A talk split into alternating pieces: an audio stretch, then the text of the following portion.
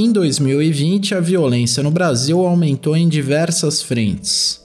Uma em específico avançou bastante: os assassinatos e agressões a pessoas LGBTI. Os números chamam a atenção mesmo em meio à escassez de dados. É um problema que está aí, mas que parece estar sendo combatido no escuro.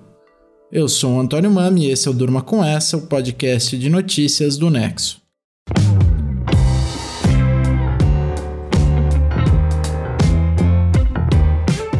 Olá, eu sou a Letícia Arcoverde e estou aqui com o Antônio para apresentar esse podcast que vai ao ar de segunda a sexta, no fim da tarde e início da noite, sempre com notícias que podem continuar a ecoar por aí.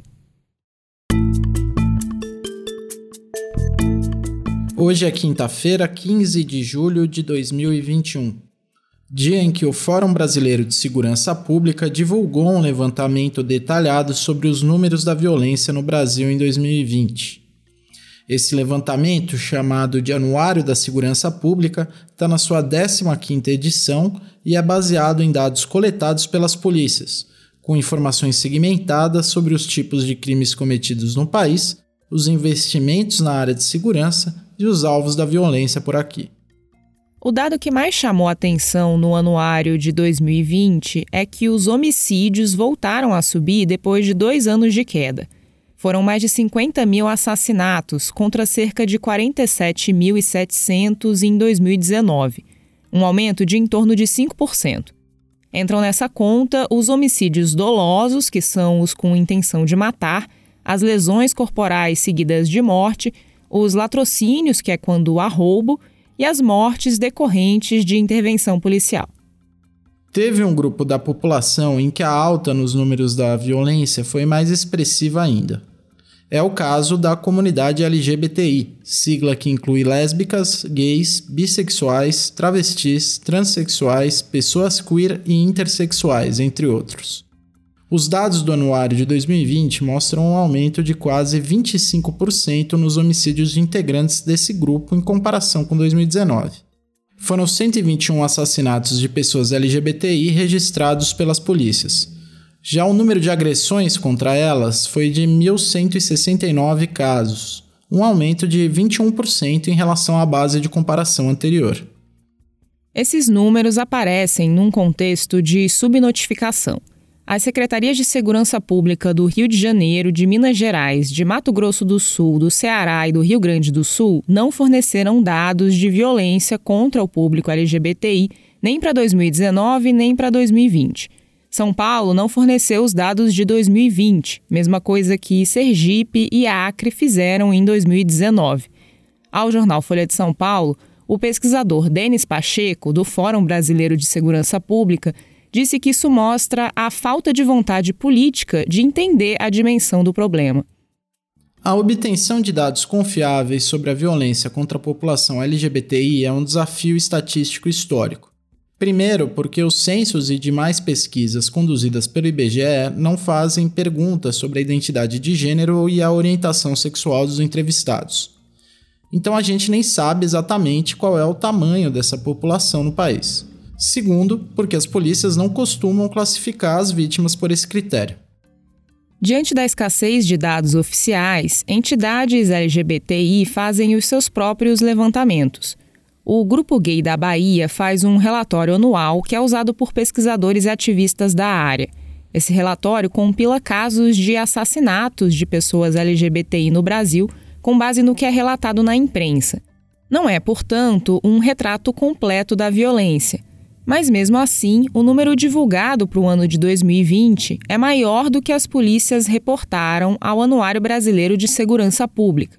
O Grupo Gay da Bahia contabiliza 224 pessoas LGBTI assassinadas nesse ano, uma centena a mais que as informações oficiais. Em 2016, o Nexo entrevistou o Tony Reis, diretor-presidente da Associação Brasileira LGBTI, para falar sobre a violência. Ele falou sobre como esses crimes costumam envolver um tipo de violência extrema. Disse o seguinte, abre aspas, você vê crimes em que as pessoas não são mortas com uma, duas ou três facadas, mas com 20, 30, 50. Vê crimes em que os corpos são jogados fora. Esse requinte de crueldade aponta para crimes de ódio contra os LGBT. Fecha aspas. homossexuais. Os crimes contra gays, lésbicas e travestis, muitos deles têm uma homofobia explícita, assinada. Ou seja, o próprio assassino diz, ao ser depois confessar o crime, que matou porque não suporta gay. Matei porque odeio gay. Um deles falou exatamente assim. Agora, no mais das vezes, a sociologia e a criminalística e a vitimologia, que são ciências que nos ajudam na caracterização desses homicídios, não é, diz que crimes de ódio são fruto da chamada homofobia cultural. Ou seja, por que, que as travestis estão na pista? Por que elas se envolvem em drogas? Por que elas se envolvem em ilícitos? Porque a escola as expulsou, a, a cultura familiar as expulsou de casa. Outra razão. Esse que você ouviu é o antropólogo Luiz Motti, fundador do Grupo Gay da Bahia, numa entrevista ao portal Bahia Notícias em 2012. Ele está falando aí de fatores que historicamente motivam a violência contra pessoas LGBTI. Ele também cita especificamente o caso das travestis, um dos segmentos representados pela letra T da sigla.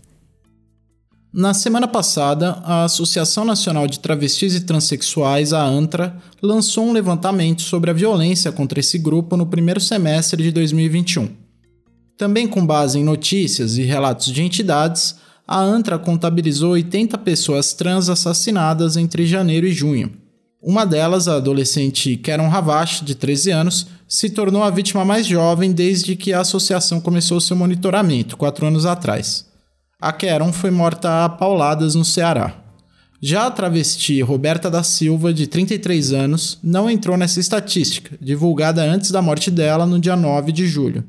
Ela teve 40% do seu corpo queimado depois de jogarem álcool e atearem fogo nela enquanto ela dormia num terminal de ônibus em Recife. Perdeu a vida depois de 15 cirurgias e da amputação dos dois braços. Ao longo de todo o ano passado, 2020, o número levantado pela ANTRA foi de 175 pessoas trans assassinadas no Brasil. O país é o que mais mata travestis e transexuais no mundo, segundo a ONG Transgender Europe, que monitora 71 países. E note que esse número, 175, referente a apenas um segmento da sigla LGBTI, é maior que os 121 calculados oficialmente pelas polícias para todas as pessoas dessa população e divulgados hoje no Anuário de Segurança Pública.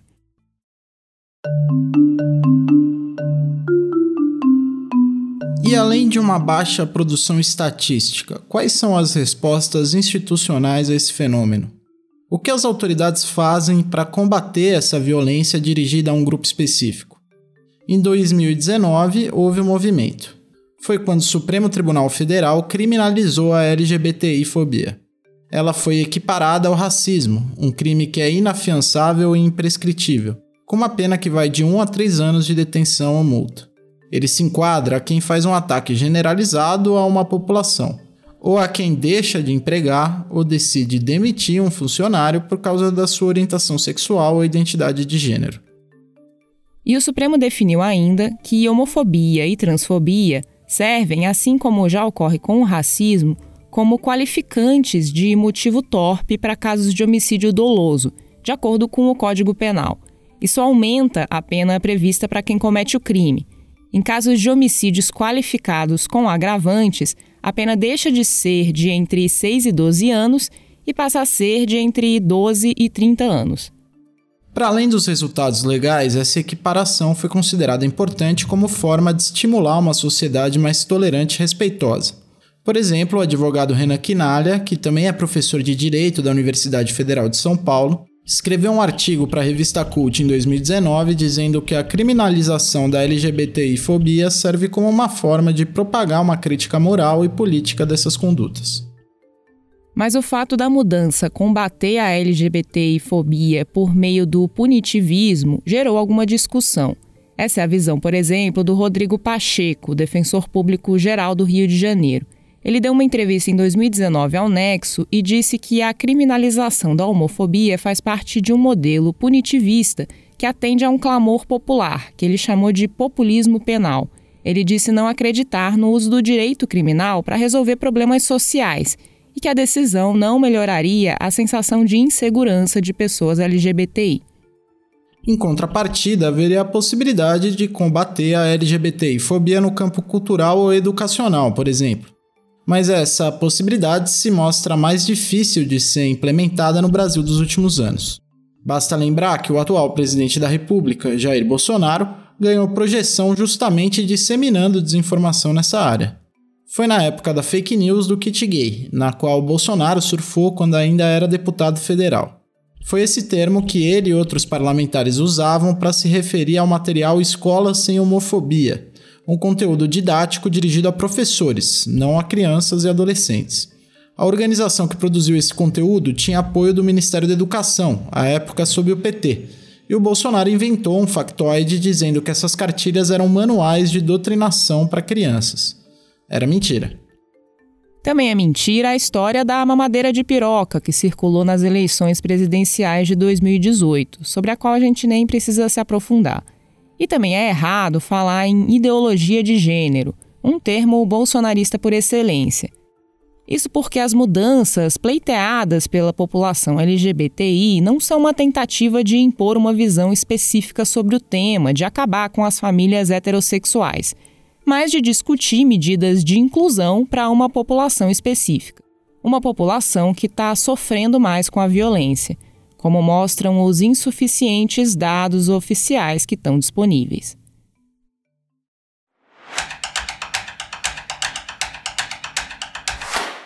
Como a gente falou, esse recorte da violência contra pessoas LGBTI faz parte de um universo mais amplo de informações na área de segurança pública.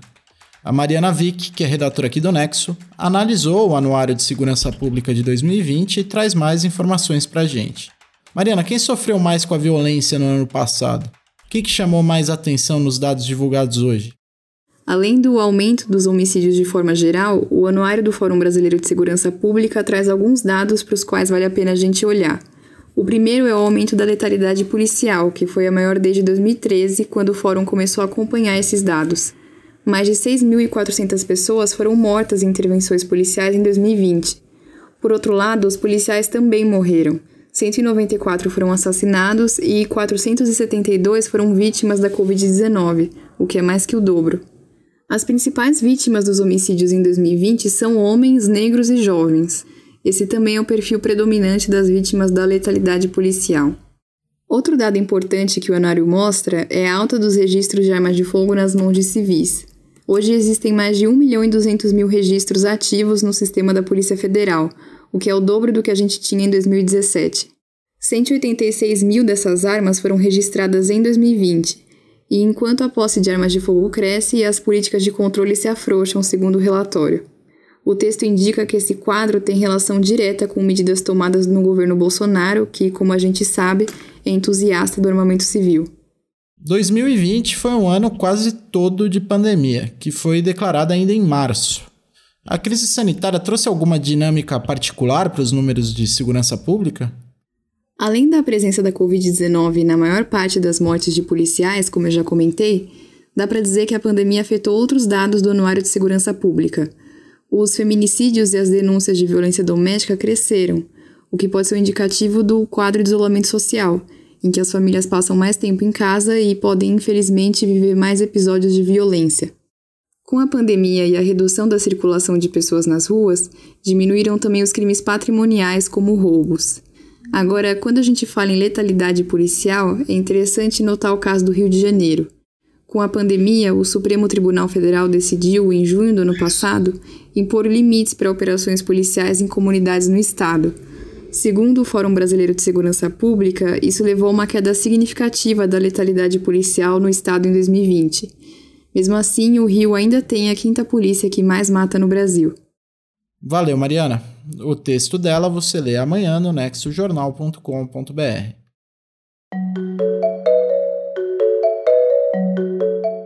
A União Europeia apresentou um plano ambicioso para combater as mudanças climáticas. Quem conta pra gente é o repórter especial João Paulo Charlot.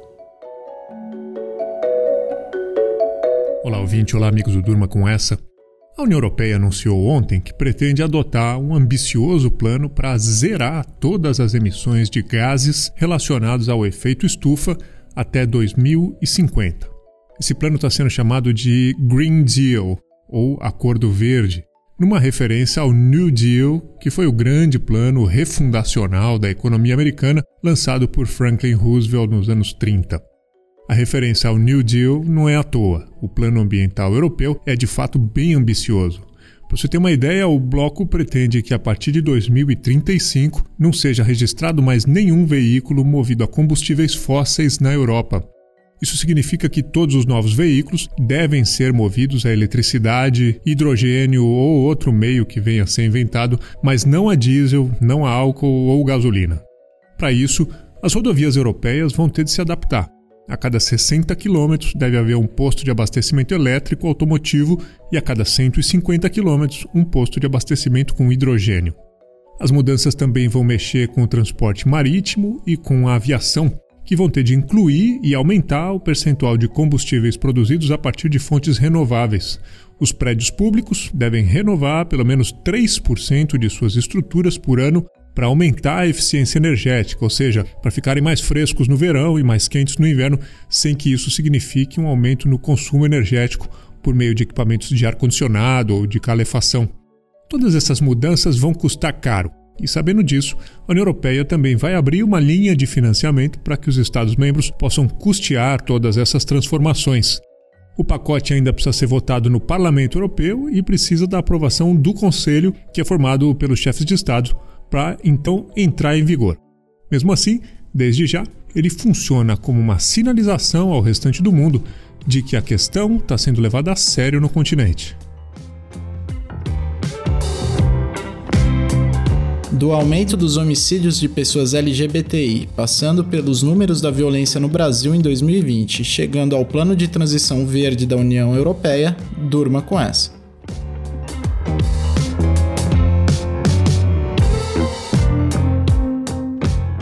Com roteiro de Antônio Mami, produção de Letícia Arcoverde, participação de Mariana Vick e João Paulo Charlot e edição de áudio de Roberto Soares, termina aqui mais um Durma com essa. Amanhã eu tô de volta com extratos da semana. Até lá!